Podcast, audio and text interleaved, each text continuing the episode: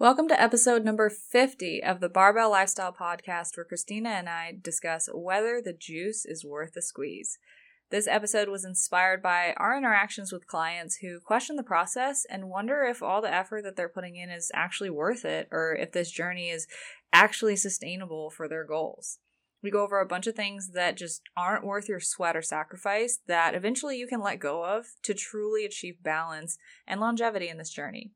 We also want to say thank you to all of our listeners who have been around since the beginning and all of our new listeners who are just tuning in for episode number 50. We're really excited to be hitting this milestone and can't wait to continue making episodes for you guys for years on end.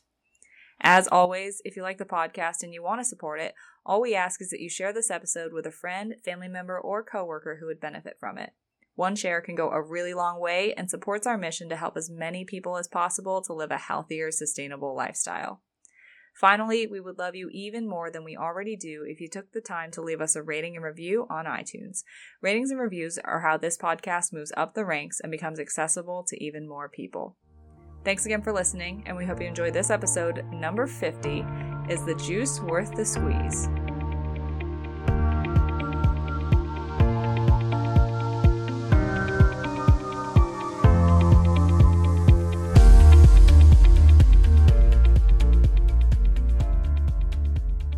Guys, and welcome back to another episode of the Barbell Lifestyle Podcast. I'm your host, Christina Lynn, and I'm here with my co host, Marissa Roy.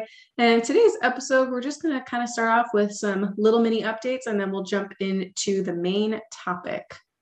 Yeah, awesome. So, you want to go first? Give us a pregnancy update? Sure. So, uh, honestly, there's really not a whole lot to update on. um, so, I I think we talked about this in one of the episodes, but I was listening to a podcast on pregnancy when I like first found out that I was pregnant.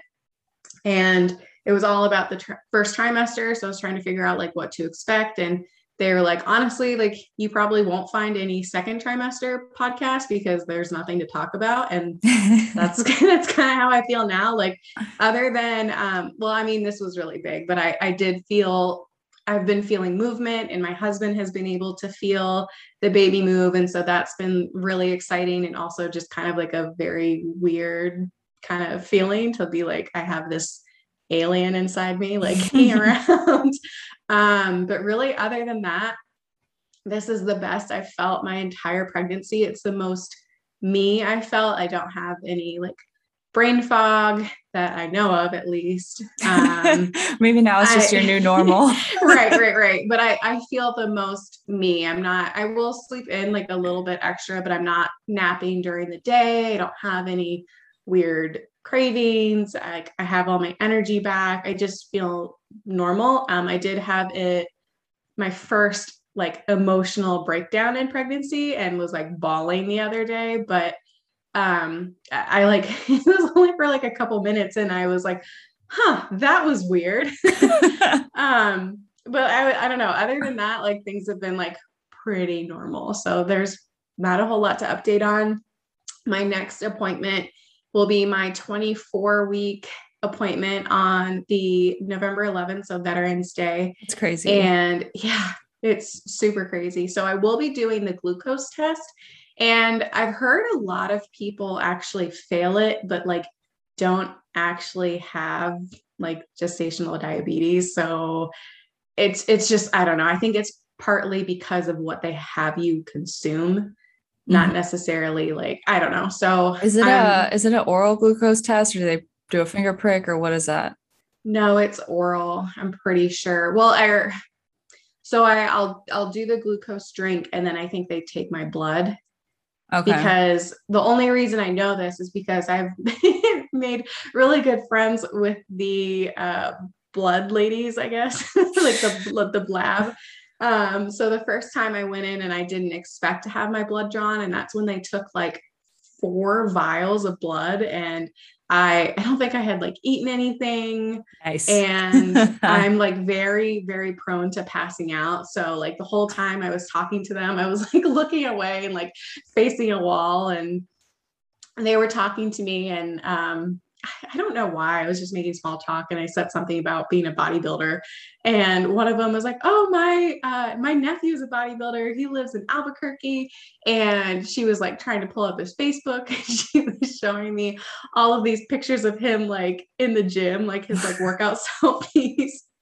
um, but it was, I don't know, I just like I love them so much. They're just like so sweet. And then I had to go back a second time and they I you know I think I said something to them. I was like ladies I love you but I really just don't want to see you that often. It's like I don't like why I have to come see you.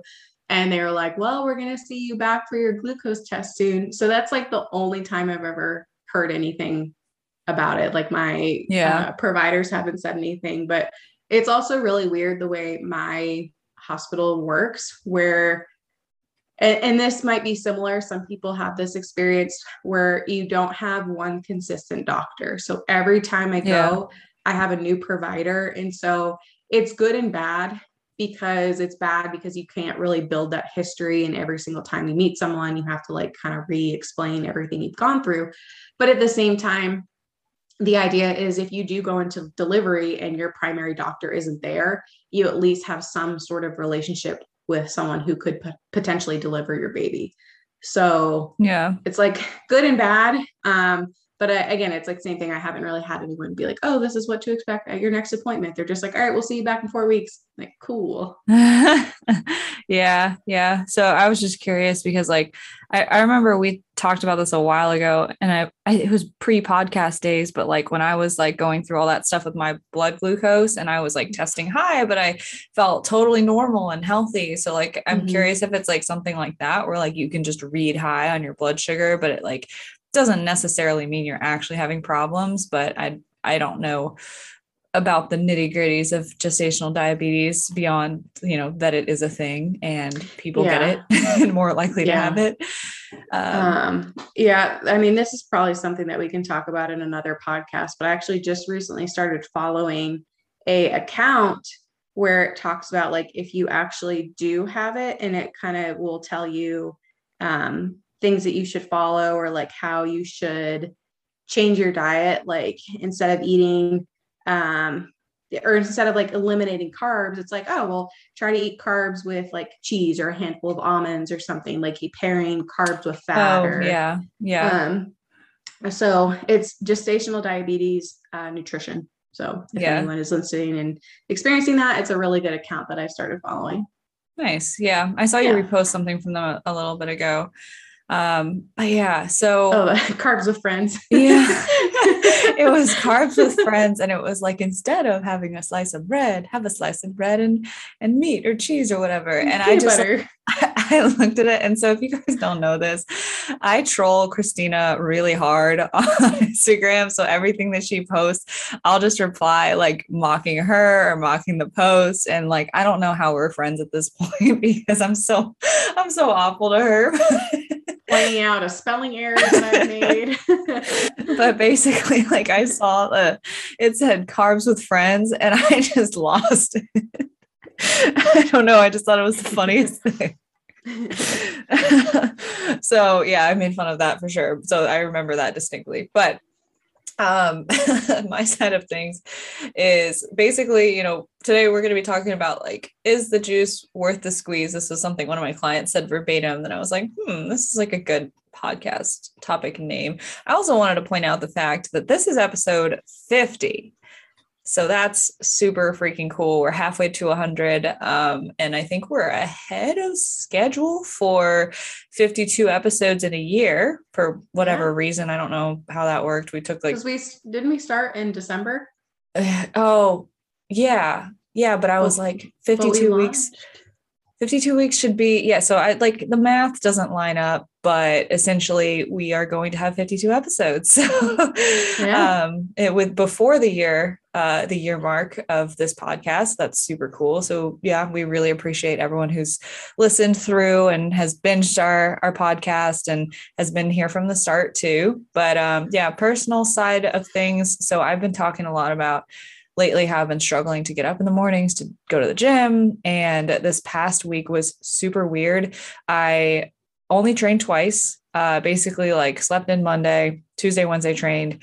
Thursday was off because it's a four day split. So it's two days on, one day off and repeat. And Thursday evening, we were out on a walk and it wasn't like cold and it wasn't warm, but like I was shivering, like mm. just every, like my hands were ice cold, my toes were cold. And it was like my body was shivering the whole walk. And I was like, I don't think at first I was like, oh, this is whatever. Like it's just cold. I'll warm up as I walk. Right. It just didn't change. And so the whole walk, I was miserable. I get back and I'm like fatigued and like, I just, I was so tired and like, I don't know, it felt like, like I'm almost feverish and so I just laid down, slept for like 12 hours. Friday didn't feel great. Um, kind of had to take like most of that day off, kind of like just laid on my ass and didn't really do anything. Saturday woke up like nothing had ever happened, probably mm. because I slept more than 24 hours in those two days combined. So I think I just slept whatever it was off. Super weird. Haven't had a single symptom since. Um, but basically, uh, that caused me to not train Friday. And then Saturday, I had plans. So did not train. Sunday, opted to not train. So it was just a weird week.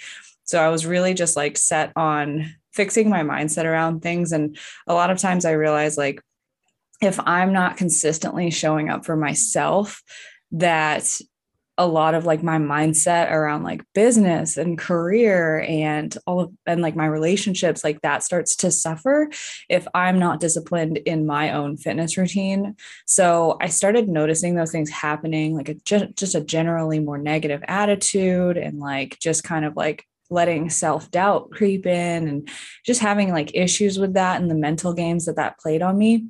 So I was like, you know what? You know, screw this. I'm going to take back control of my routine. And so now I'm back in the gym three days strong, I actually woke up before my alarm today because I've been taking care of my bedtime routine. So, moral of the story if you're feeling like crap, but you're also mm-hmm. not taking care of yourself, those things are probably related. And you should take care of yourself first so that you feel better after. and it's like you have to lead with action and discipline before you see a result that goes for anything. But um, kind of just where I'm at right now. Thankfully, um, on the up uphill now. yeah, it's it's funny because sometimes you think that self-care is like sleeping in, skipping the gym and giving yourself like that mental break, which absolutely is sometimes. Like if yeah. you're feeling burnt out, definitely. But at the same time, if you just are kind of like being a little lazy, it's like you start it starts to spill over into other areas of your life. So i'm glad that you recognize that and you're like i need to get my shit together. Yeah it was like there was definitely like a in the past couple of weeks there have been a few days where it was like i really did need the extra sleep. I did need to give myself grace. But then i was like this past week i was like okay i let it go on for too long. Like yes i got it kind of sick on friday but like saturday sunday didn't have an excuse. Like yeah. that was just me being an asshole. So uh, back on that now and, and just feeling a lot better about myself and my mindset and everything moving forward. So um, yeah, good personal lesson. And, you know, I struggle with that shit too. Like I fell off kind of hard and it was just, it was hard to get back on, but now we're, now we're back at it and feeling better than yeah. ever. One of the things I will mention about getting up early, though, is it has definitely been a struggle for me the past maybe month or so. Maybe two, three months ago, I was getting up at like 5:45, 6 o'clock, latest 6:15, and I've found myself sleeping in. Like this morning, I slept until 7:30 and part of it is just because of how dark it is still yeah it's so the light it's the light and that's what uh, i've noticed so this is the first time I have ever been looking forward to daylight savings, not to gain another hour for sleep, but just so it gets lighter in the morning and I start waking up earlier. And I was like, wow, I, does this make me an adult? Like, I want to wake up at 545.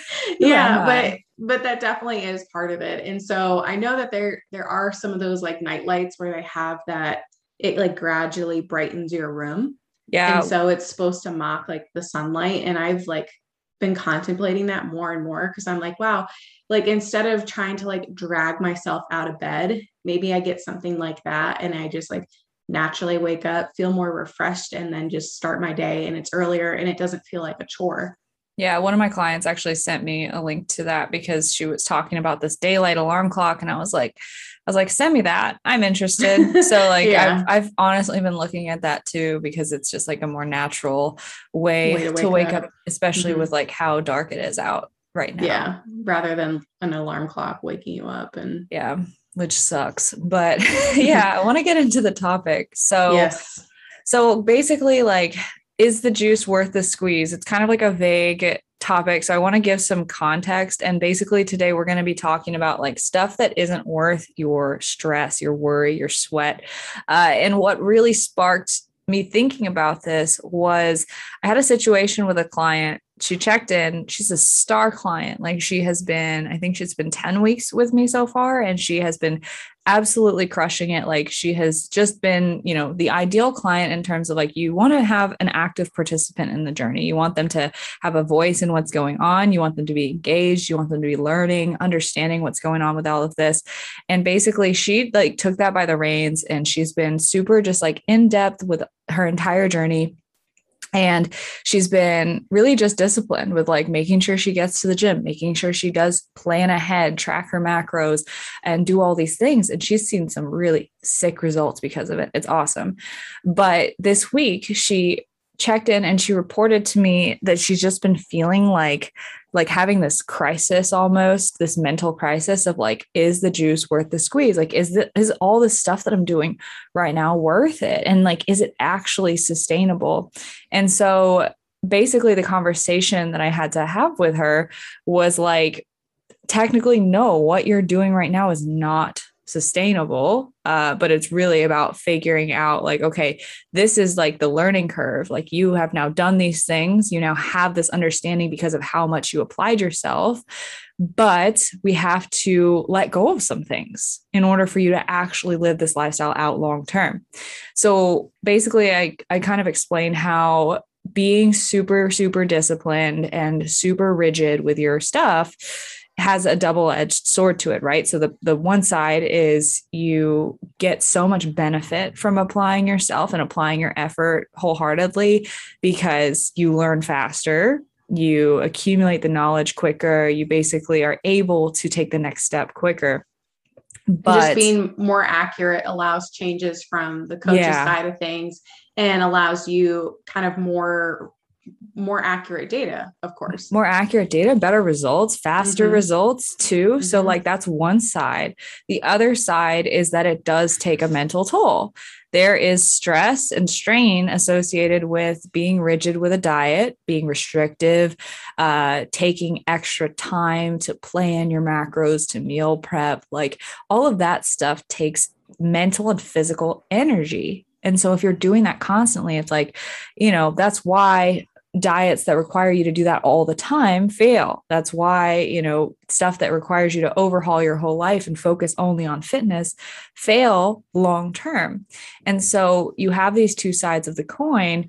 And then really what we have to figure out from that point on is what stuff can we let go of? Like, what can we like release control from? What things do we need to learn how to live in uncertainty with? And how do we actually have balance and longevity in this journey? So, these things today, the stuff that's not worth the sweat is kind of like if you've gone through this learning curve and you you've tracked your macros and you've been super disciplined, but you don't want to be super disciplined anymore because it's burning you out, that's valid. And these are the things that we think are probably the biggest culprits and like those things that stress people out and cause too much too much worry for what it's worth um, and basically those things that we can let go of and still like have that balance and longevity in this journey does that yeah. make sense no, absolutely. And so one of the things I was thinking about is kind of how I handle this with my clients. And so I basically have this conversation with them and I'm like, hey, if we're in this like maintenance mode or we're in this kind of quote unquote off season uh, not necessarily someone who's a competitor but like they're eating a good amount of food. They don't have very very specific goals other than just trying to like build a shit ton of muscle.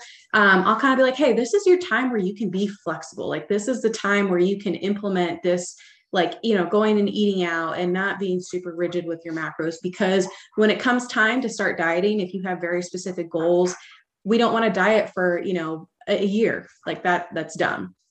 And we don't want to uh, already have you burnt out before we start a dieting phase that you can't even complete it because it's driving you crazy. So I kind of let them know like this is the time where you really want to kind of like implement that real like lifestyle.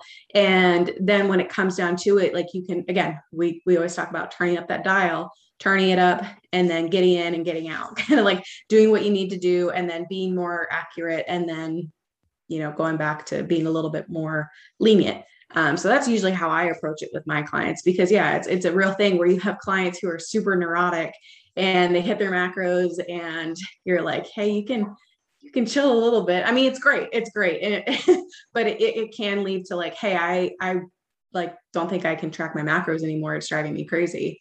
Yeah, it it's you know, it's funny you say that because it's like you get a client here and there who's like they're super invested so they they put everything into it for like the mm-hmm. first few weeks and it's like I you know, I love that energy, right? I love that this person is really like embracing everything that this journey, you know, starts with, but I I had this hesitation like from the very beginning. Whenever I have a client who like week 1, they like basically nail their macros and they've never done this before, I'm like, okay, how many hours of like planning and learning went behind that and like I love that energy. I love that you want to pick it up quickly, but like also like that's a warning sign, right? Because it's like they're going to go for a few weeks. They're going to be like, okay, cool, cool, results, results, awesome. Like I learned so much. But then, like, it's like you get a message on like week seven, eight for, for this client that, you know, I prefaced this whole story with, it was week 10. It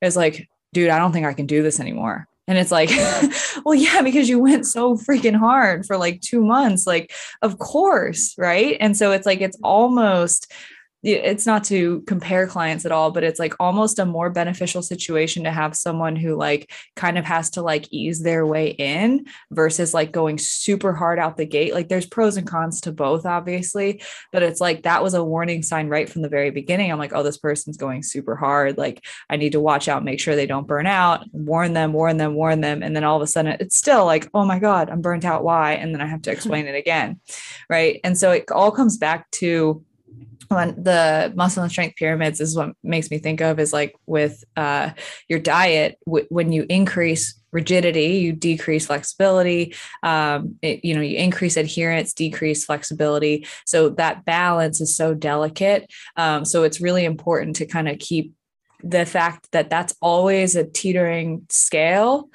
in mind. So like when you're first learning, it can be really great to like increase rigidity get results, have more adherence, but like we have to know when to kind of like pump the brakes on that.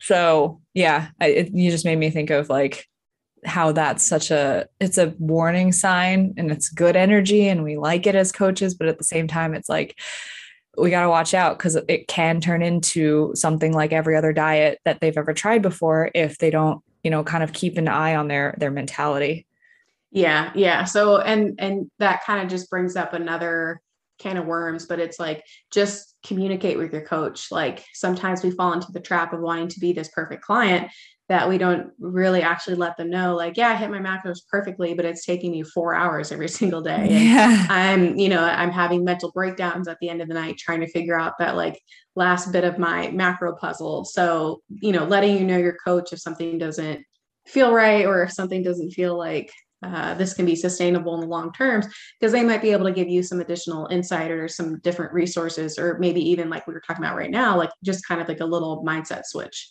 Yeah totally. So yeah i mean with that let's dive into what makes uh, you know what is not worth the sweat? What are the things that we can start to let go of uh, when we're at this point where like maybe we are starting to feel a little burnt out or we just you know we don't want to be super rigid anymore? So like wh- i think really increasing our understanding of why these things can be let go of is important. So, we're going to go um, into each of these a little bit in depth. So, the first one is just making sure that, you know, if you're making sure that every single thing that you put into your phone or your body is accurate on a food scale, like 100% of the time. So, this is something that, like, really comes to light with like those clients who are like they're super enthusiastic they want to be neurotic they want to like learn these things um, to a t but it, it's at the expense of they refuse to eat out. They must bring their food scale everywhere and they have all of this anxiety and fear around making estimations with food out. So these are the types of clients that i'm literally pushing to like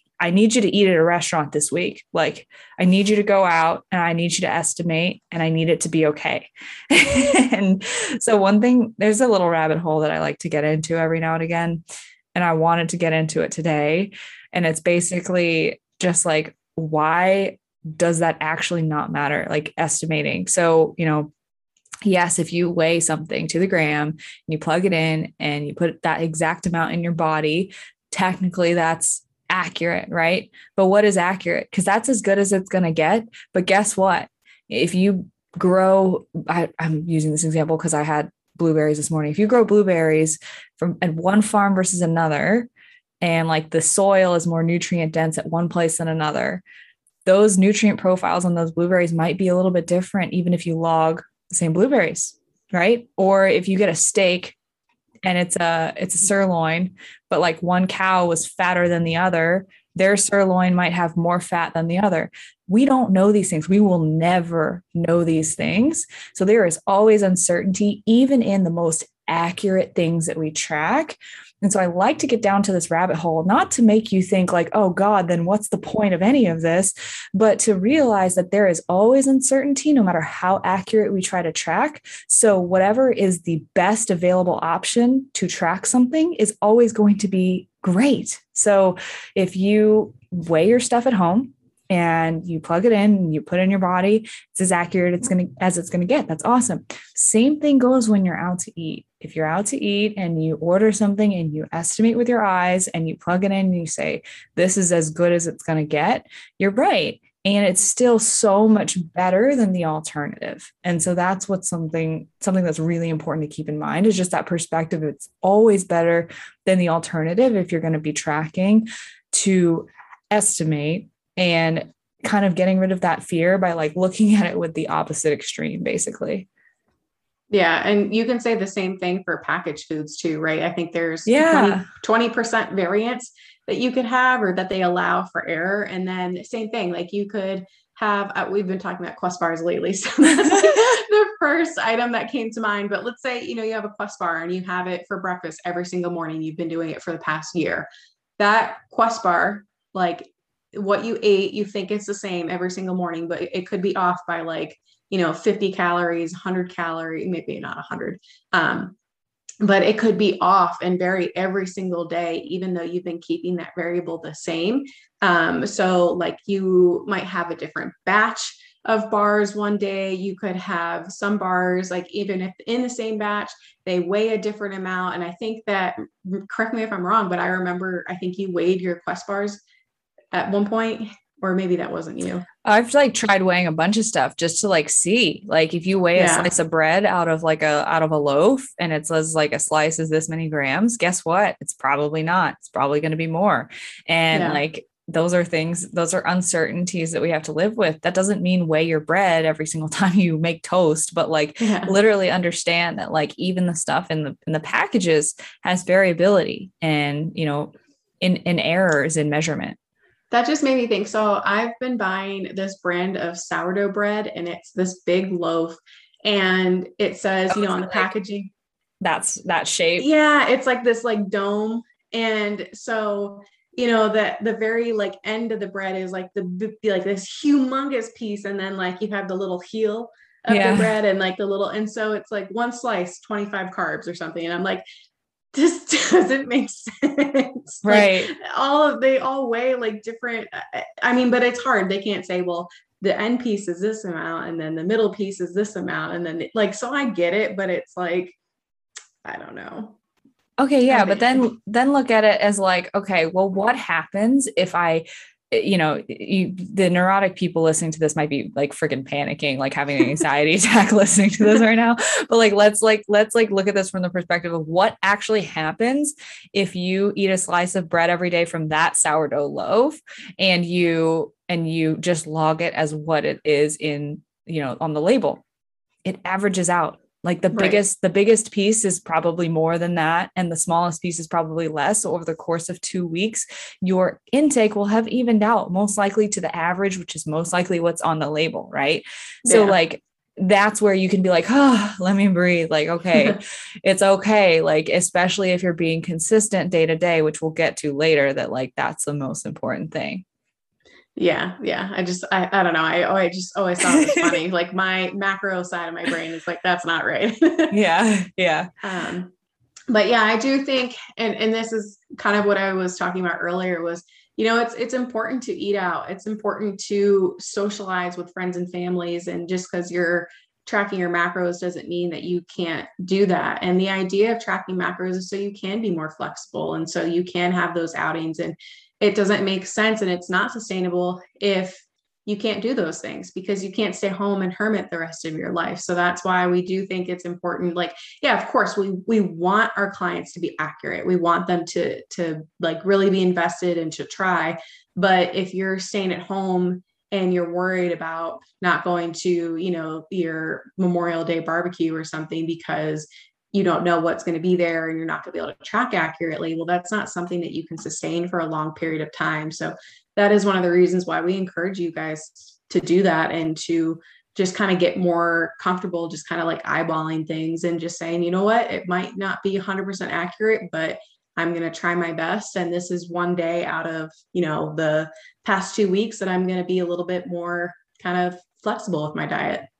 Yeah, absolutely. And then it's like context, context too, because it's like, okay, you know, estimate and track if you're in that position where like you are learning this and you need to practice it and you need to, you know, be on that learning curve and see results. But then there's also the person where it's like, okay, you need to learn that like this doesn't need to go in MyFitnessPal. You can look at those foods and make the right choices because you now have this knowledge of what your macros entail and you should be able to portion your plate accordingly without having the validation of an app to tell you that it was right right? Mhm. and so like there's people in different places of this journey and you really need to be able to self identify like where am i here? Like am i newer to this? Am i a veteran? Like and, and what are my weakest points and what do i need to work on? Right. So I have a client right now who is kind of the opposite and she's struggling and she struggles the most on the weekends being in social settings and and you know not being able to hit her macros and we'll go way over on fat and under on protein. And so we're like hey what are the barriers to you being able to hit your macros on the weekend? Like what can we remove? What can we do to make things easier? And for her we we'd be having a different conversation. Like i don't mm-hmm. want you to be accurate. It's like hey what can we do to implement a little bit more discipline? So like you mentioned it's it's all dependent upon the client and like what they're experiencing. But for those people who are like spending 4 hours a day not thinking that they can keep it up like this is who we're talking to Definitely. Awesome. So yeah, let's move on. Um, so what else isn't worth the sweat? And so this one is like a just kind of an FAQ that I get from like clients starting out a lot. So that's like tracking the the zero calorie stuff. So like a lot of times I'll be looking at a client's food logs and I'm like, why did you plug in your your black coffee? Like, why did you plug in your multivitamin? So like basically stuff that's like inherently or close to zero calories, I think is really important that you kind of just let go of tracking those things less because of like the caloric value and more so because of like it's just one more thing that like you're thinking about that you don't need to think about. So like coffee has what like 2 calories but like you burn it from like the energy increase you have from having caffeine. Like don't worry about that. Artificial sweeteners, uh diet sodas, your multivitamin, like I, I would just say like don't worry about that. Just take it every day or use it every day however you normally would. And then like uh, vitamins with with calories. So things like uh, or vitamins or supplements with calories. So personally i know i don't know if you do right now but i personally take a, a collagen a greens um, and a fish oil. Those things all have calories. Like collagen has collagen protein greens has like a couple carbs couple of protein um, and fish oil has some fat. And i get this question all the time is like how do i track this? And you know the thing with collagen specifically is like it's not going to go towards muscle recovery which is why we're upping our clients protein intake. So it just confuses things. And so like to avoid the confusion i'm just like don't track it just take it every day. And so just like not tracking those things because it's like if it's going to be a constant anyways if we manipulate your food take up food intake up and down across a span of time and that's constant throughout that's going to it's basically going to change the same amount um, I have been wanting to take collagen and I can't because it's sold out. Oh. um, so I remember I asked you and you were like, yeah, just text Sam. Oh, so yeah, I, actually, I, don't have the answers for those things. yeah. So I actually just pulled up the website right now and I'm going to email me when it's back in stock. But collagen actually is something, again, talk to your doctor, but is something that's pretty important to take while you are pregnant. Yeah, I mean, shoot, you're building collagenous tissue for a for a baby and yourself. So I guess yeah, d- definitely makes sense. And so something super sorry, I'm going to go off a small tangent, but something interesting that I learned is let's say you're not getting enough nutrients for yourself, doesn't matter. Like the baby will take all of it, and it's like, no, this is mine. so you're yeah. like, oh, okay, okay, that's fine. um, so you're basically yeah, like so. you could be like a like a dying corpse with like a baby that's growing in like in like you utopia. Yeah. yeah. Damn. Um, but no, I do the same thing, even when I'm in prep, actually. So if like if I'm taking the same things every single day, it's just not worth it for me to track it. And uh, I and I've gotten way better at this, right? Like I'm sure when you and I were first starting out, we tracked everything and we logged all our vitamins we logged everything and i've just gotten away with it because i'm like these this is like one thing that will remain consistent the entire prep like if my fat gets cut i'm not going to cut out my fish oil supplements like those are going to stay constant the entire time i'm just going to manipulate food so right like that's just what i do so i don't track any of these things. Well, I don't I don't track actually right now, but when yeah. I am tracking, I don't track those things. Because like you were saying, it's just not worth the hassle. Like it's just taking up too much like mental space to be like, oh shoot, I didn't track my diet soda. Or like I didn't plug my three like three pieces of gum in I had across the day. Like, don't do that. So like yeah. Uh, the other thing is like uh, the question I get all the time is like if you use a spray oil, it's like 0.2 seconds is like zero calories or whatever.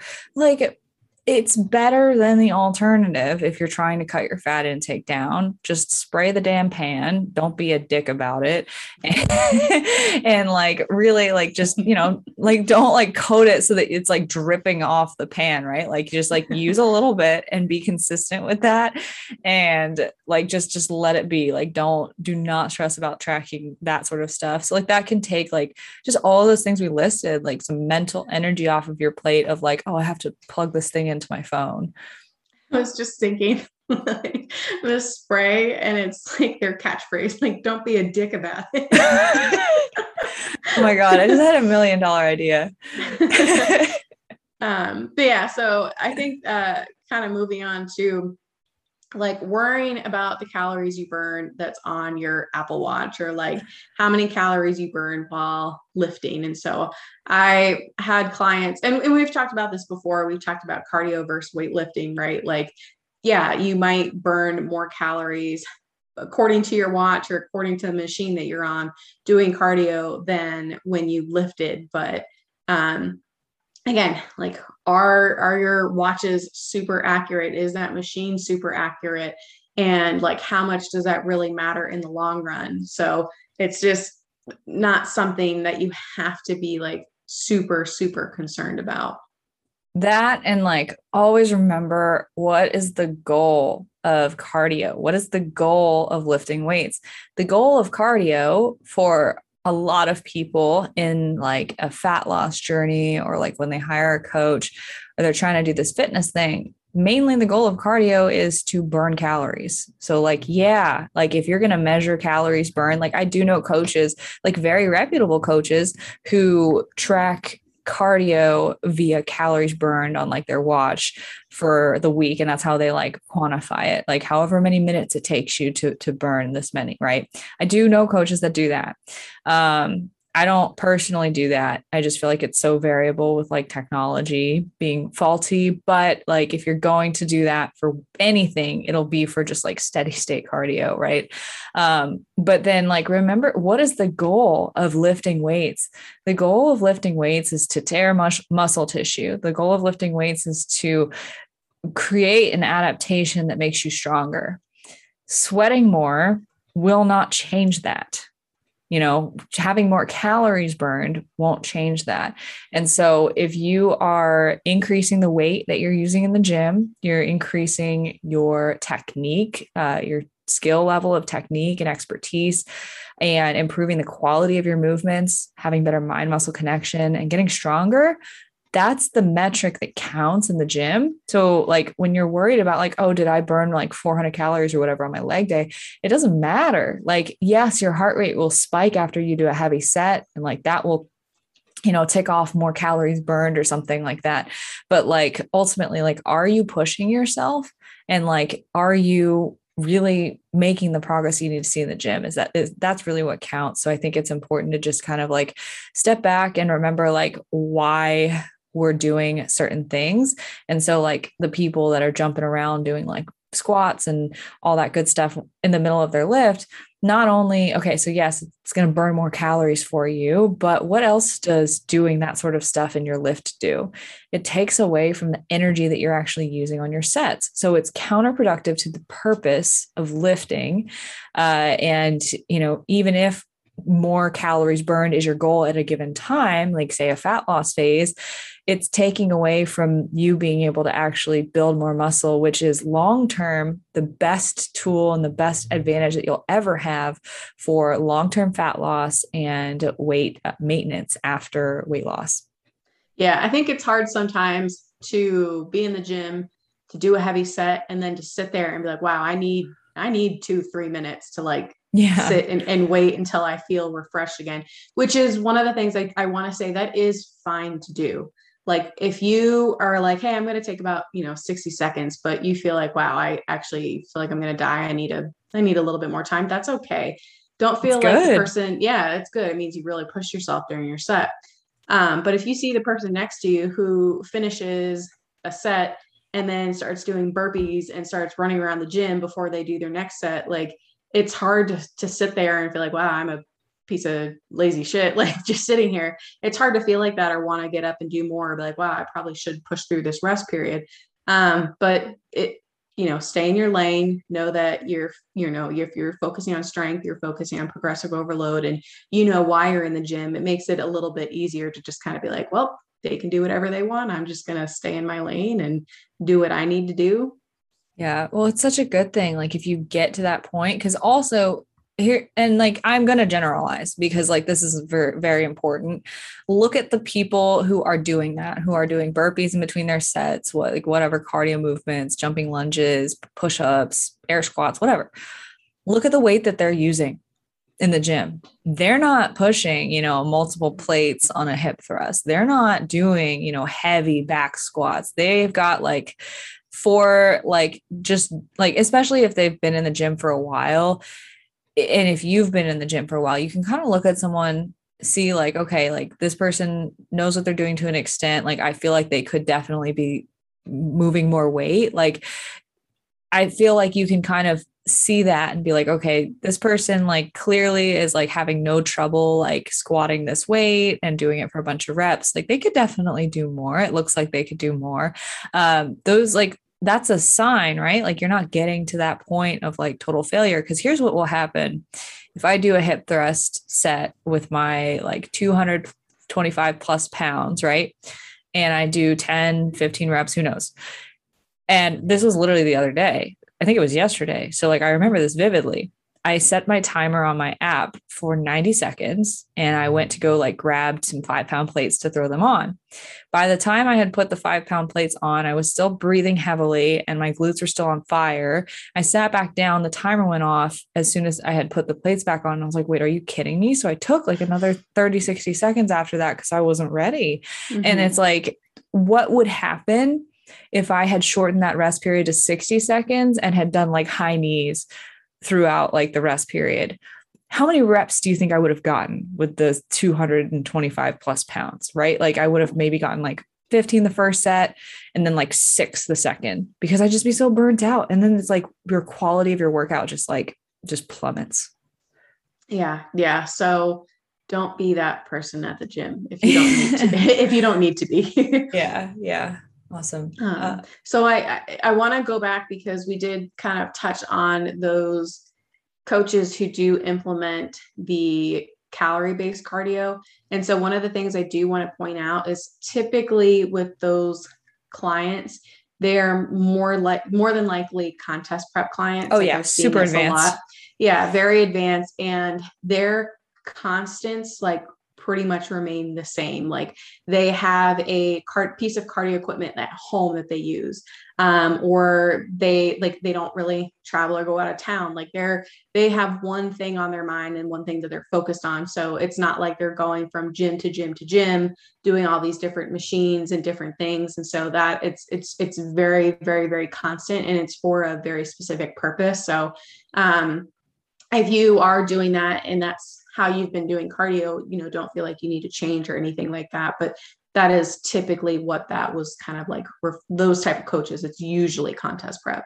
Yeah, yeah. And there's like a lot I could say about that. And it's like if you are tracking your cardio by calories and you're stuck, think about changing that method and like doing a progressive increase of like time or intensity with your cardio instead. You might get a lot more out of it. But I'm gonna leave that for for another time. Let's let's move yeah. on. Yeah, yeah. Uh, so the next thing that's not worth our sweat here is trying to figure out the perfect routine. So Christina brought up this example, uh, especially with diet. It's like you see people doing like a full day of eating or whatever, and it's like, you know, I, I had an experience with a client in particular who, so she actually signed on for training only basically because like we talked and she was like and i don't think she was ever going to listen to this but she was basically like i have my diet figured out. It's perfect. It's like i've read all these books like by doctors and blah blah blah. And i'm sitting here like just kind of like okay so like why are we on this phone call because like you don't respect my opinion for nutrition coaching? And like you clearly like have made that very clear. And i was just like i'm just going to step off because i don't I don't want to start this fight, but like I feel like I do know better than you because you have shown me with like just a couple of sentences that you actually can't stick to this diet. But whatever, whatever. You know what? I step back. She was like, Thank you so much for respecting my choices. I'd like to sign on. And I was like, okay, this is weird, but she's great. I love her. But that was a weird in, uh, interaction. But basically, like she tried to figure out this like perfect diet, right? Where she is basically like all plant based, like basically vegan, but like with this, this, and this exception, and like it, it, emphasizing these specific foods or whatever. And she was like, This is my perfect diet. I feel so much better when I'm running it. And I'm like, Of course you do. It's all freaking vegetables, like nutrients. Like you, of course you feel better. But like you're you're literally telling me every single week now, because our, our client questionnaire, like for each check-in, has nutrition questions. So she's answering it like, oh, I'm eating so much junk on the weekends. I feel awful after the weekends. And I'm like, you know, we could have avoided this if like you had respected my opinion to help you with this, but we're going to work with it. And so basically we were able to make a little bit of leeway in there. And I was just like, I don't know, just asking some questions like, okay, why do you think that is? You know, what what kinds of things are you struggling with? Okay, how can you implement those things in moderation? Like we got somewhere, but yeah, that was like frustrating because she had like this idea of like it has to be this perfect diet that like basically ruined her ability to actually stick to anything. Yeah. So it's like, yeah, you see this influencer or this doctor saying, like, you need to eat this, this is this superfood, or you can only eat. And so you try to do that. But if, like, I don't know, the example we brought up earlier when we were talking off air was like, you know, oh, eat Brussels sprouts for every meal. But if you hate Brussels sprouts, then that's not a perfect diet for you because you're not going to want to eat it and yeah. you're gonna be like, oh God, I don't like I don't want my prep meal. Like I'm gonna eat like macaroni and cheese or something. Which again, it's not it's not bad, but it's like if you want that, like eat that in moderation. If you can have like a serving of that and then you know chicken and like a side salad or something, like that's that's perfect. Like you don't have to eat a salad for every single meal if you don't like that. Now, of course, you know, like you probably will need to incorporate some fruits and vegetables, some, you know, lean protein. And the idea is to figure out kind of like what works for you. And we had talked about this before. You had a client who like couldn't eat chicken and you're like well how are you preparing it like if you just boil it and it's just like super bland disgusting like, yeah that's not i wouldn't want to eat that either so it's like trying to figure out like what can i do in order to like you know make a vegetable more palatable. um, but if like you really hate Brussels sprouts and like don't put them into your diet.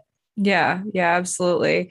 And I think like so we we talk about this with with diet, but also like trying to find the perfect supplement stack or the perfect training routine and it's like it's it's always about you know, it comes back down to, and you hear this example a lot with training routines, always comes back to, you know, you can have the best training plan in the world. Like it could be this like elaborate, like, you know, the best trainer in the world uses this for his elite athletes. And if you do this plan to a T, you're going to see the best results. But like, what happens if like it's just too much for you and it's too much time too much load, too much, you know, whatever, and you actually injure yourself on like the first week of it because it was just too much, like, of course, it's not the right plan for you then, right? Like, you obviously could have made way more progress to something better if you had just stayed uninjured, right? It's yeah. like, so really figuring out like, again the cliche but but what what works best for you and this actually big, brings me to think about just a conversation i was having with someone yesterday as well separate person um, but really just talking about like you know, coaching is not this thing where it's like you pass out this flyer of like, here's your workouts and here's your diet, and it's this perfect plan and it works for everybody. Like, it's not one size fits all. It's really about like, how do we help you figure out what those meals need to look like for you? How do we help you figure out what your actual perfect diet is? Meaning, like, your full understanding of what your day to day needs to look like, how you can have balance on the weekends, and how you can just have peace with eating as a whole because we have to eat. And, and, and unless you know we want to starve ourselves but basically we have to we have to eat otherwise we'll die so we have to make these choices every day so it's it's like we have to figure out how can we stress less about this and know that we're making the right choices for us because we're never going to live in your body. We're never going to know your preferences. We're never going to be able to tell you what's best for you because you you know you as the client you as a person know your own body the best. So if you're listening to this and you're watching social media and all these people are yelling at you that like this diet and this diet is the best thing for you um, or like you know this diet is the best for like moms over 30 who work a full-time job or whatever right? It's like no ultimately the best diet for you is going to come from you and sometimes you just need someone to elicit the the right or ask you the right questions to elicit what that actually is or looks like for you yeah. And so this made me think of one client in particular. We were talking about, you know, the how many, how many days should I be working out? And I'm like, well, how many days can you realistically work out? And so it's like, well, I could probably do three week or three, three days a week. I'm like, all right, then let's start with three or you know let's do two and we'll have one optional day where if you have time we'll do three. Because if i said okay well i, I hear you that you can do three however let's do six. And so we have a client who is like oh okay. And they think that this is what they need to do in order to see results but they can only work out three days a week and then they start to feel like shit that they haven't gotten in those other three workouts well then they start to feel like a failure and they're going to be like well i'm not going to do anything because i've already failed anyway. So like yeah maybe maybe six would have been like i don't know better i don't think it is but you know you, now you have this like mental aspect of it too and if you're stressing about trying to get in those other workouts that it just causes you more like panic, then it's like, then for you, six workouts isn't worth it. Like just do three. And if you can do those three every single week for weeks on out, then that's great for you. Yeah, it made me think of you made me think of um the one of the 3DMJ episodes I was listening to earlier, but Eric Helms was basically he was joking, but he was half joking because he was basically like I was talking to a client and basically i was explaining to him how coaching actually works you know? It's like i'm going to a- answer most of your questions with questions. And like i'm it's going to be annoying. And like you're going to basically have to figure this stuff out with me as your guide. And so the, the guy was basically like so what you're saying is i'm paying you money to have so that i can just guide myself. And it's like uh yeah pretty much. But like facilitated. Yeah. Well it's it's funny because like obviously my my education is is counseling. And so i have that background and it's like a you know a counseling session or therapy session. You basically it's it, you're you're guiding the client to figure out the answer themselves because like it doesn't make sense for you to just be this like authoritarian like do this do that do that. It's like you know when your parents tell you that you're like i don't want to do that. Yeah. And so it just it it is more powerful to have the client or you know uh, i guess it work client for both situations to have them figure it out themselves. It makes it more of this like oh i i came up with this. This yeah. was my idea and they're more bought in than if it was just like well my coach says i have to do this yeah it's like i came up with this i set this goal i decided that i'm going to do this like you have that ownership over your mm-hmm. over your mm-hmm. decisions then and it's not just like oh this person's telling me what to do it's like oh like i i have full responsibility over this choice yeah right. So basically, long story short, don't try to figure out what the perfect routine is or the best diet or the best training routine. Like try to figure out what actually works for you. Yeah, um, and we've we've talked about this multiple times like because I feel like so many people try to hack what is the most optimal or what's the best. So it's like let's say you have your schedule, right? And you read something somewhere that working out in the morning is the best. That is optimal but you have to be at work at 4 a.m.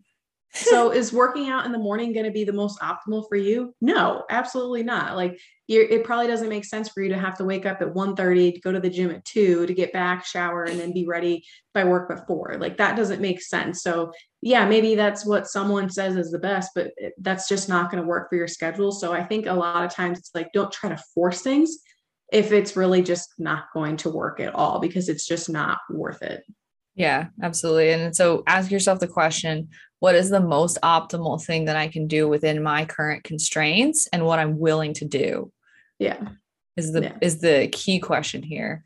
Um so last thing that's not really worth your sweat and this is just kind of like a general thing is just worrying and I just wanted to touch on this from a mindset standpoint because worrying is just such wasted energy and I hate it. And it's like, I hate that I catch myself worrying about things and we all worry. But like, if you really think about what worrying is, it's basically like fantasizing future situations of things that probably won't happen and basically like catastrophizing those things in our brain because like what we're we don't have anything better to do like so basically we're we're spending energy creating anxiety over something that hasn't happened yet that we have control most likely have control over the outcome for. And if we don't then why are we you know painting all these different pictures if we have no control over the outcome right? So i think just like in general it's like will i see progress? Like what's changing? What's not changing? Like uh did i you know am i going to hit my macros at this dinner yet? Like it's like if you are not actively problem solving and like doing something to like plan or like prepare, then stop thinking about the future and be in the present because it's going to serve you so much more to think about like what can I do right now that's going to be productive for like right now or in the future versus being like sitting there and just being like man like I wonder if like I'm going to be pressured to drink more than I want to at this thing. And if that's going to set me off with my goals. Instead, like we could be plugging in some alcohol to your macros ahead of time. We could be, you know, establishing with yourself the fact that you're going to stick to your drink limit. Um, you know, we could be proactively planning instead of just like sitting there and kind of like, uh, like, I wonder what's going to happen. I'm scared. Yeah. Um, so I have a client in particular that I'm thinking about who she was very neurotic with her macros and she was trying to be the most optimal with everything. And same thing with her training. I really want to grow, you know, this area of my body. So should I add in extra volume? I'm worried that I'm not doing enough. I'm worried about this. I'm worried about that. And every single week it was something in particular that she was stressing about and i kind of and it was pretty much every single check-in it was like hey like we really need to try to mitigate stress because if you are in this heightened state of stress every single day every single week you are you you're like your mentality is is holding back your progress. Like you are the only thing that's holding back your progress. Whereas it, yeah, it's hard sometimes to just kind of let go and trust the process. But if you know that you're controlling your controllable, so you're going to the gym, you're training hard, you're following, you know, what uh, what pr- pretty much a pretty good diet, you know, you're doing all those things it's just not worth it to stress like did i make progress today? Did my you know glutes grow? Did this happen? Like am i am i looking leaner? Um so for those types of clients it's like we like you said like if we're not problem solving if we're not trying to figure out what we can do to to ensure to calm our minds down like you know what? I i am like trying to reframe like i am worried that i'm not making progress but I'm going to the gym every single day. Like I'm training hard. Like I'm checking in with my coach. I um, have someone who's overlooking my diet and making sure that that's on point and just kind of like letting go. It'll make it way more worthwhile to you than trying to like stress over trying to get like a teeny tiny bit better or trying to find out what is the most optimal. It's just like those type of clients just really aren't going to make progress until they figure out a way to just let go and de-stress a little bit. Oh yeah. And you know the other thing that that does is worrying about like oh could i be doing this? Could i be doing this? Could i you know all these extra things. It's like the people that wonder those things often let the basic stuff slip. And then when the basic stuff slips they basically sometimes will attribute that to like, oh, it's because I'm not doing this like extra thing that I was thinking about. And then it just creates doubt and distrust in the process. And then it just makes it harder to let go. So it's this toxic cycle, really. Um, so I think it's really important it's like okay make sure you're checking the boxes of like the things that you need to be doing and we'll talk about that next but like if you are checking those boxes you have to learn to let go because if not, you, you're going to create doubt in yourself, doubt in the process, doubt in the person that's coaching you. And I've had this before, same thing where like the person is so worried about what else they could be doing that they doubt the actual process itself like is this actually going to work? I think this is all like a sham like this is you know whatever it's it's probably it's probably not worth it. And then it's like okay well what behaviors does that mindset facilitate right? If you say oh well it's probably not worth it it's probably not actually going to work what do you think you're going to do with that? Like probably going to go off track and then self-sabotage. It makes me think of this meme and i think you had posted it because I, I had sent it to one of my clients where she was stressed and she felt a little bit worn down. So I asked her to take like two days off, like no training. I think I know uh, what you're uh, talking yeah. it's was it the samurai the sword? sword. but yeah, so the coach was like uh, asking their client, like, hey, do you take those rest days I talked about? And it's like, yes, today I went like balls to the wall on squats, right? Max yeah. squats. so it's like the sword is like very, very slightly pulled out. You just see the yes, and then it's like you pull it all the way out. It's like, just kidding. It's like, yes, today I maxed out on squats. yeah. yeah. Yeah. So I, I sent that to one of my clients and she's like, that's me. And I'm like, I know that's only you. Um, but I do think it's funny, like again, to kind of have that relationship with your clients where you can be like, hey, did you do what I asked? And they're like, no. And I'm like, okay, like what can we do next time? yeah, honesty is um, great. I love honesty. Yeah, but um, yeah, that's just something that I I talked about. So sometimes again, I feel like with those type of clients who they worry so much that they they they feel like they could be doing more. And so we've talked about people like this where they're like i want to add more volume. I want to add more this. I want to do more that more cardio more you know more more optimal. And sometimes less is more. Yeah. So that's you know sometimes as client or as, as coaches we're like hey let's let's just take two days off. Like let's just take a mental break. Like let's just slow down pause. Like let's do some things to mitigate stress a little bit and and see what happens. And it almost feels like a step backwards right? Like you feel like no i but no i, I can't do less. Like i'm going to ruin all my progress. Like i need to be doing more.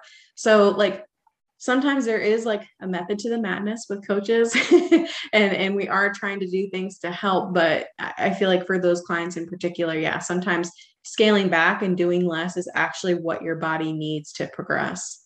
Yeah and like with those types of people i oftentimes feel like i'm like how can i like almost trick this person into like believing that doing a little bit less right now is good like because it's like they don't see it any other way so it's like right. it's it's really like okay if you're one of those people that worries like i could be doing more i could be, be doing more like i just feel like there's always like this next thing that like and i'm just worried just remember that worry creates doubt which creates a distrust in the process, which typically creates a sense of helplessness and self sabotage. So, the only way to reverse that is to realize that if you're doing everything you're being asked to do or should be doing, and you're checking those boxes, there is probably not much else that you could be doing. and like yeah. it has to end at that. Like fitness does not have to consume your entire life. And I feel like some people feel like it has to for them to be making progress.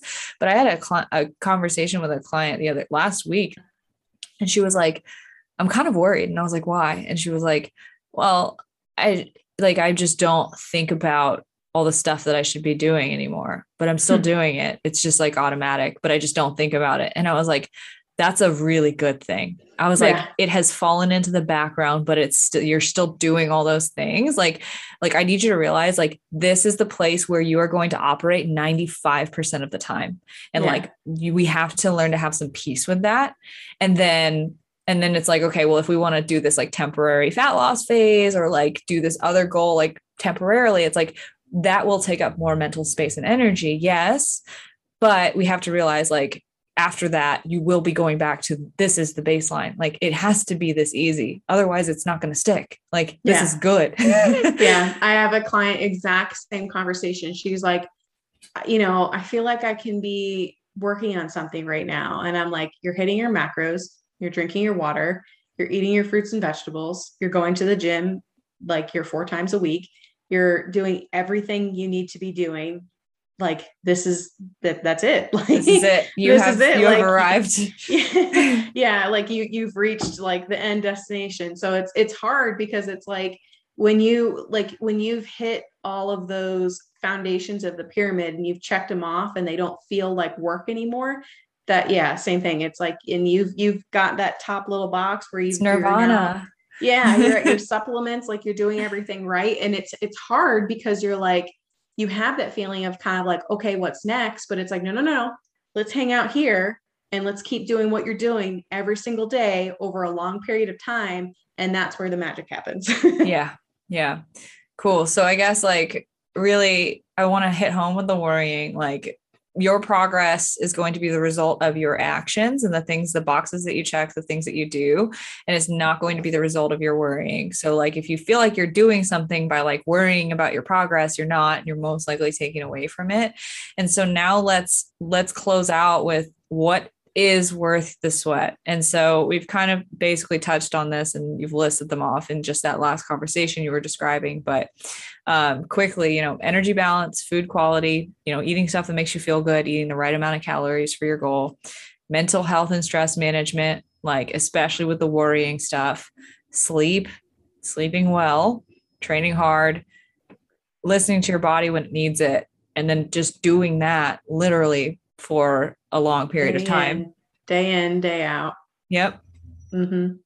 Yeah. So, I mean, I, I don't really feel like there's anything else for us to add. And we have kind of gone over the muscle and strength pyramid. So, if you do want to listen to that, um, episode 14. To, dang, you're good. Yeah. I, episode, I, sent it to someone recently. So, oh, okay. oh, I was like, wow, look at you. yeah. Um, so yeah episode 14 that's a really really good one with eric helms and so we do kind of go over those basics. So if you did make it all the way through and you're at the end you're listening to this right now and you're like okay now i know not everything not to do um, that's a really good episode to be like how do i get the basics? How do i reach that nirvana? Um, yeah. so that's a that's a really good one but other than that i think we've kind of covered everything. Yeah no i just feel like one final point is like if you like I think going back to the the example I gave in the beginning, it's like the person that really applies themselves at the beginning, like goes really hard, learns everything. That's good. It's like the faster you can get to the point where like you are doing everything and like it feels easy is good. And so like one thing I just want to hit home is like, well, yes, the juice is absolutely worth the squeeze, but like also you don't need to be squeezing that hard. Like fitness should not be all encompassing, like taking over your whole life. Like it should just be like this thing that operates in the background that like you yes you have to put some effort in to like continue doing. It's not totally automatic. You're not a robot but it's like it should just kind of be this thing that exists in your life and not much more than that like i think some people think it needs to be like i need to make a fitness instagram i need to make this my whole life and like some people take it that far we've taken it that far but like for 99% of you guys like it can just operate there and that's that's good. And like again, the juice is worth the squeeze, but again, you don't need to drain the whole freaking lemon or the whole whatever you're squeezing to get the most out of your fitness journey. Like it's just, you know, uh, to to keep the analogy intact. Yeah. so don't squeeze the life out of your lemon. yeah, I think I, I think I got the point across. um, well, yeah, guys, we hope that you enjoyed this episode and you got something out of it. And if you haven't already, make sure you subscribe to the podcast. You can find both of us on Instagram.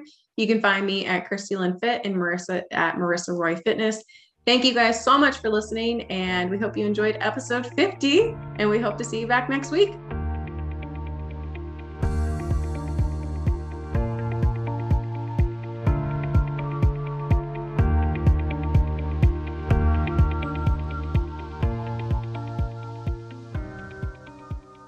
Thank you so much for listening to the Barbell Lifestyle Podcast, and we hope you enjoyed this episode and learned something from it.